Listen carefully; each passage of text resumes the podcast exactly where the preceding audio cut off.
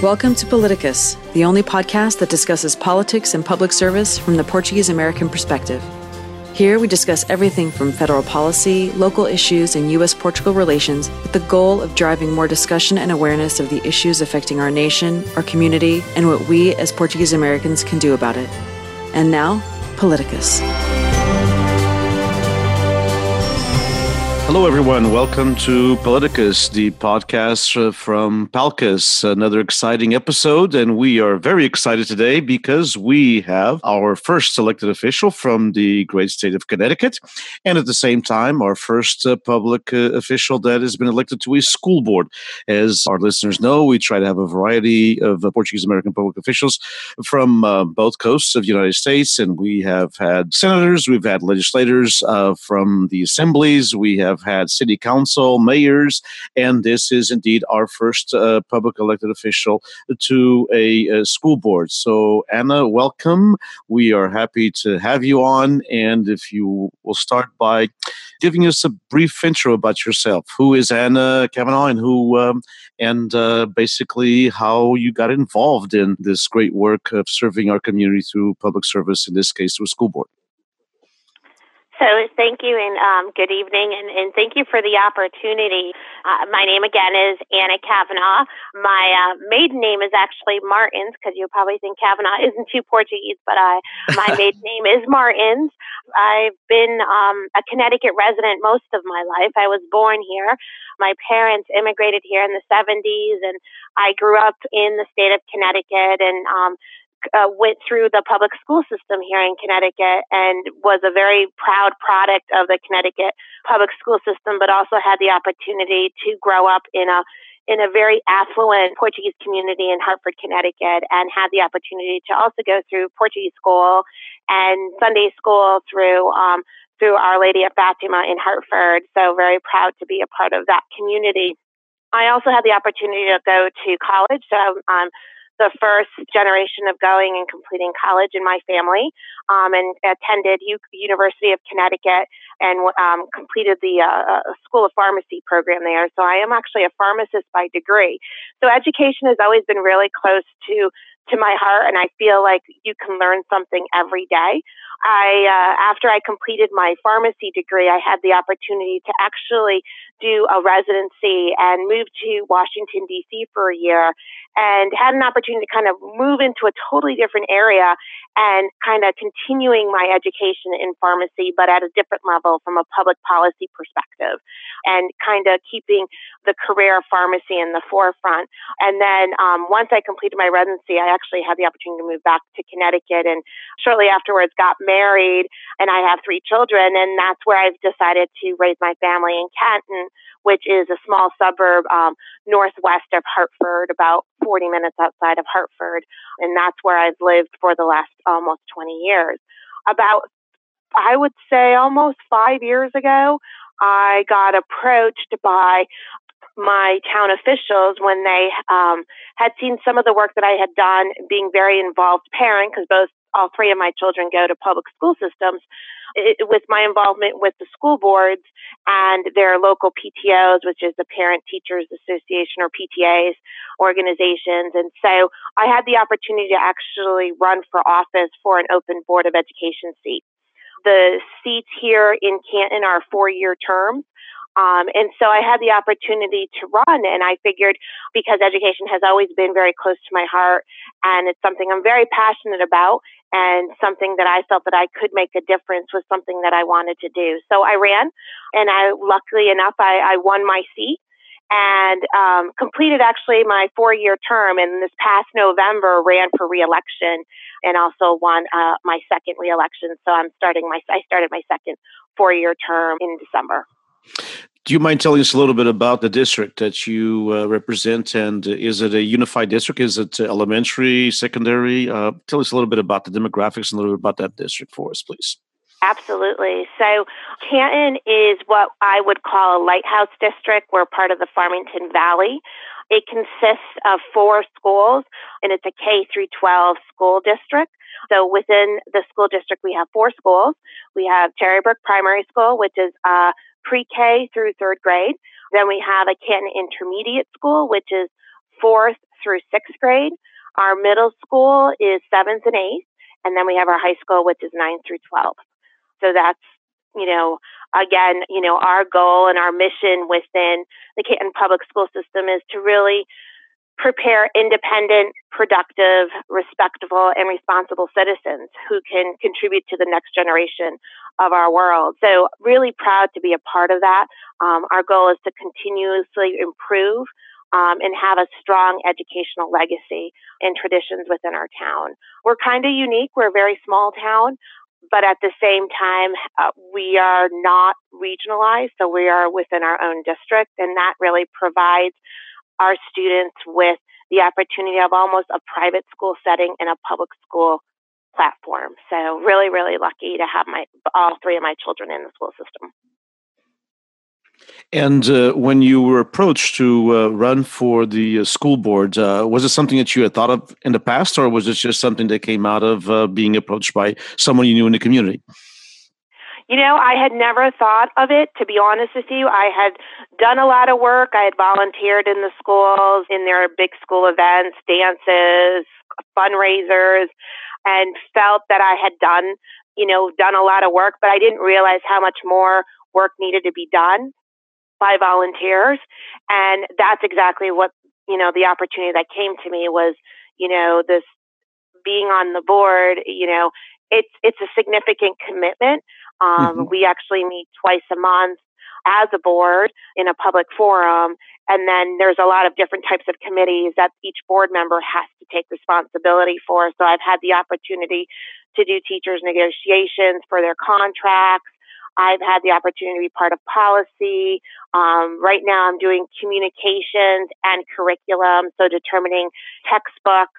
And then there's also this whole component of budgets because, you know, because we are a public school system, we have to work on within a budget, and that is something that every every state every district is struggling, eh, you know, every year. And I feel like it doesn't get any easier. And so we try to make sure that at the end of the day, we are able to stretch our, our dollar to the max so that each student can take um, advantage of what we can provide in that public school setting.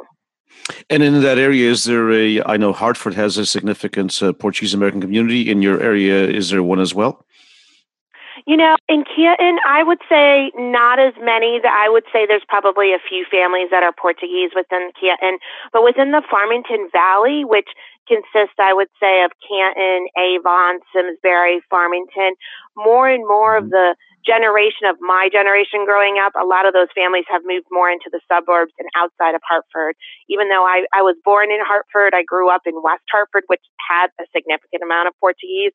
And I would say there are still a lot of Portuguese families that live in that arena. A lot of my family does too. But I would say where I live, not as many. So it's really important for me to continue um, bringing the Portuguese roots to my to my children and to my family. And so we do go into Hartford quite a bit. We celebrate Dia de Portugal um, in June, and we go to all the different festas that the, that the the church um, hosts or even our Portuguese club hosts. So we try to kind of keep those connectivities, and it's really really important for me and obviously in the uh, in that whole area and you know of course hartford very well and and, and the state of connecticut i'm sure there aren't uh, as many portuguese americans as one would like in in public office.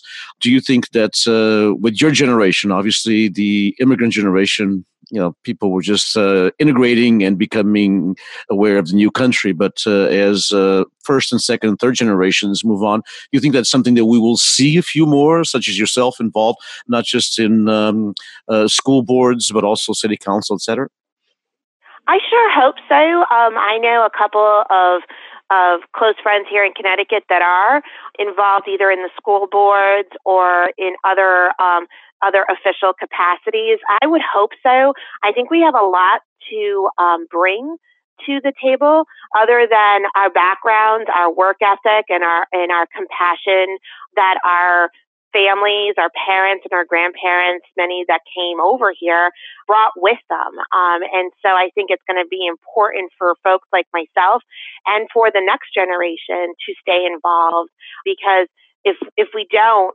policies and and laws will get into place that will affect our children and the next generation to come. So I I hope to see more folks become more involved. I do feel folks are intimidated sometimes in becoming involved, but I can tell you that being a, board, a school board member has been most one, of the most rewarding and challenging opportunities that I have had, and I'm very very proud um, to be a school board member in my town.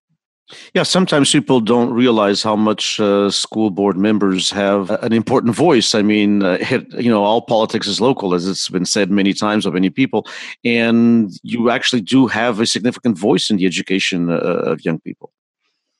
You absolutely do, and it's amazing how folks will stop me at the grocery store or if I'm at a school event and they want to have someone listen to their issue or what they would like to see happen in the next school budget or the next school year.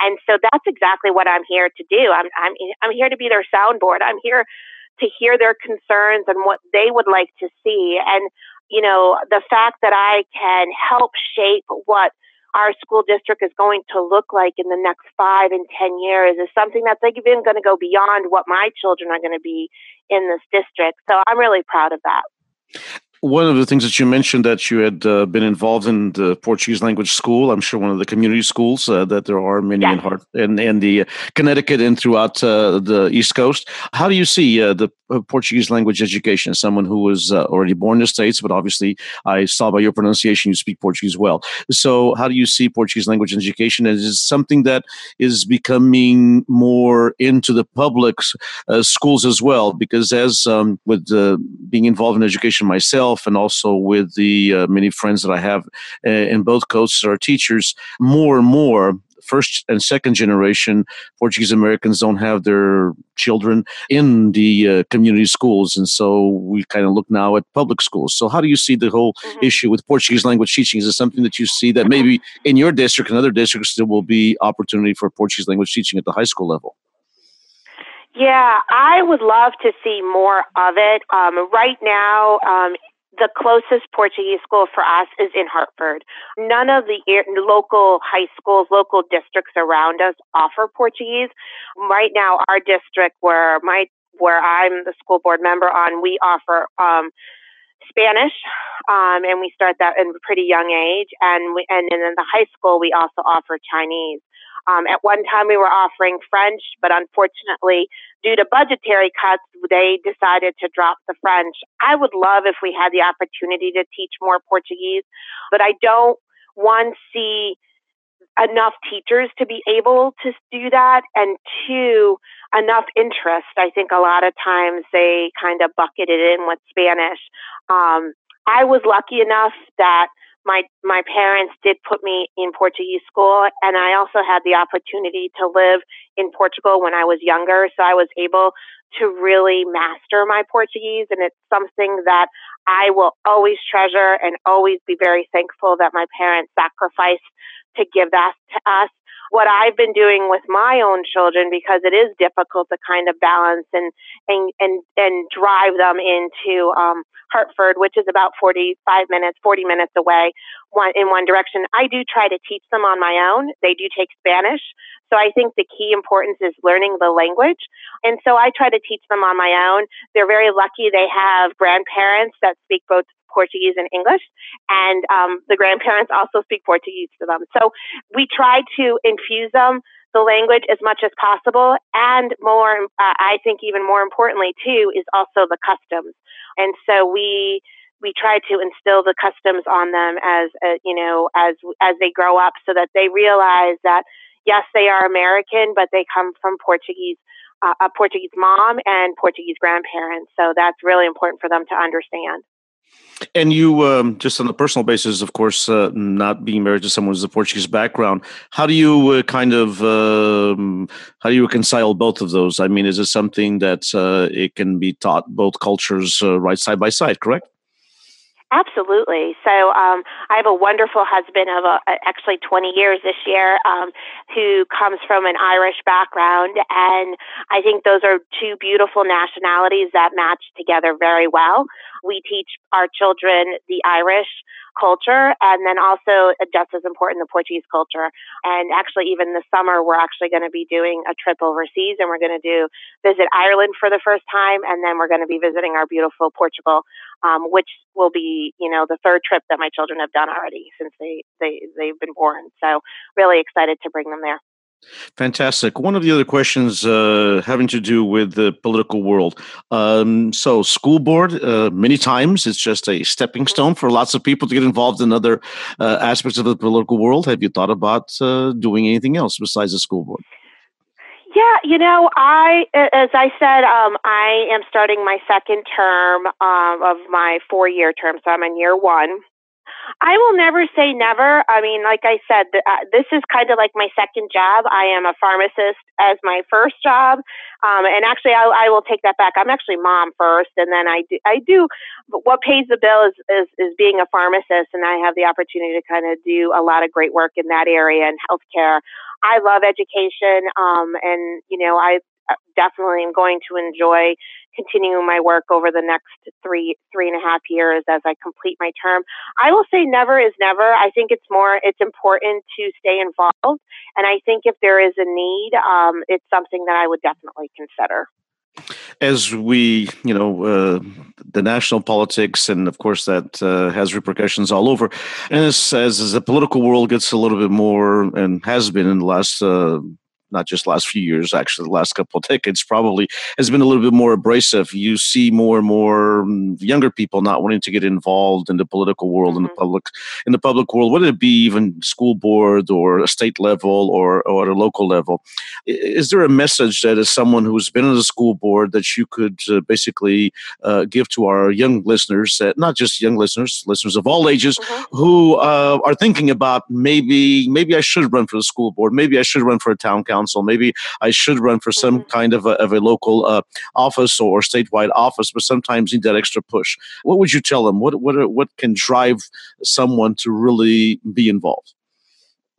if you want to be a part of the change and not only see it being done by others, I would encourage anyone to take an opportunity and you have nothing to lose. Um, I think any organization, any town, state, at whatever level, your time and volunteering will make a huge difference. What you gain is 10 times more than the amount of work that you will put in because you will be part of something much bigger than yourself. I am one school member of a group of eight. Um, we're and we're nine altogether, and uh, the opportunity of me meeting other folks from other backgrounds, with the same passion in education has been something that I feel has been amazing. Um, so I would encourage anyone to do some research, talk to a past member of that board, get to know some of the some of the uh, projects, issues that are really, you know, part of your town, and see if that's something that interests you. And you being a part of that solution, I think, is something that I'm really glad to be a part of. As we circle back to your school board position, what are some of the issues that uh, the school board, you as a member, and, and the entire school board are, are are dealing with right now in education? Yeah, I yeah, I would say the biggest one right now is budgets, dollars, and having to be able to manage to those dollars and still provide a significant in, in reputable program for our students in our district. I think budgetaries is a huge thing. Um, I think understanding technology and having technology at our fingertips because what I did in school is very different than how our children are learning because we have to build that next generation. So having the technology at our children's fingertips is really, really important and having the appropriate training with our teachers. So making sure that we have the budgetary to support that. I would say also having diversity. Diversity is something that, you know, we in the town of Canton, we want to make sure that we have that diversity within our town. And so having programs to include all folks, no matter what your likes are, what your beliefs are, and keeping everyone included is really important. Um, another piece that I feel like our town is able to also do is having the arts and music and something that um, we're very, very proud of. Um, and it's something that we continue to try to raise the bar on. Okay, as we end this conversation, first of all, thank you so much uh, for taking the time to be on Paliticus with us. It's important to have um, these Portuguese Americans in all walks of life that are really involved in public service. It's a noble cause. Sometimes public service uh, gets a bad rap uh, at any level, but um, it's uh, so important, as you stated, uh, to have Portuguese Americans uh, involved in their own community as we become more and more integrated in American society. I think that we do have to have a seat at the table, as you said, or else uh, we won't have a voice. So thank you so much for your time. Thank you so much for your service to your school board and to the community. Anyway, thank you so much, Shannon. We appreciate it. Absolutely, and and thank you again for the opportunity, and um, look forward in hearing the podcast when it's ready for publication. Fantastic. And thank you all for being with us. Thank you to our listeners. Uh, please remember iTunes, SoundCloud. Uh, please uh, subscribe. Please add a review and please promote as uh, we are with you uh, and these great Portuguese Americans from all walks of life, from all the different states who are involved in public service. And we love featuring here on Paliticus. Thank you again. Have a good one. Thank you for listening to Paliticus the official podcast of PALCUS, the Portuguese American Leadership Council of the United States. PALCUS is the premier national organization representing the interests of the Portuguese American community at large. To learn more about PALCUS and how to become a member or to make a donation, visit www.palcus.org. To submit feedback or suggestions about the podcast, email us at palcus at palcus.org. The views and opinions expressed by the hosts and guests of the show are not endorsed by PALCUS.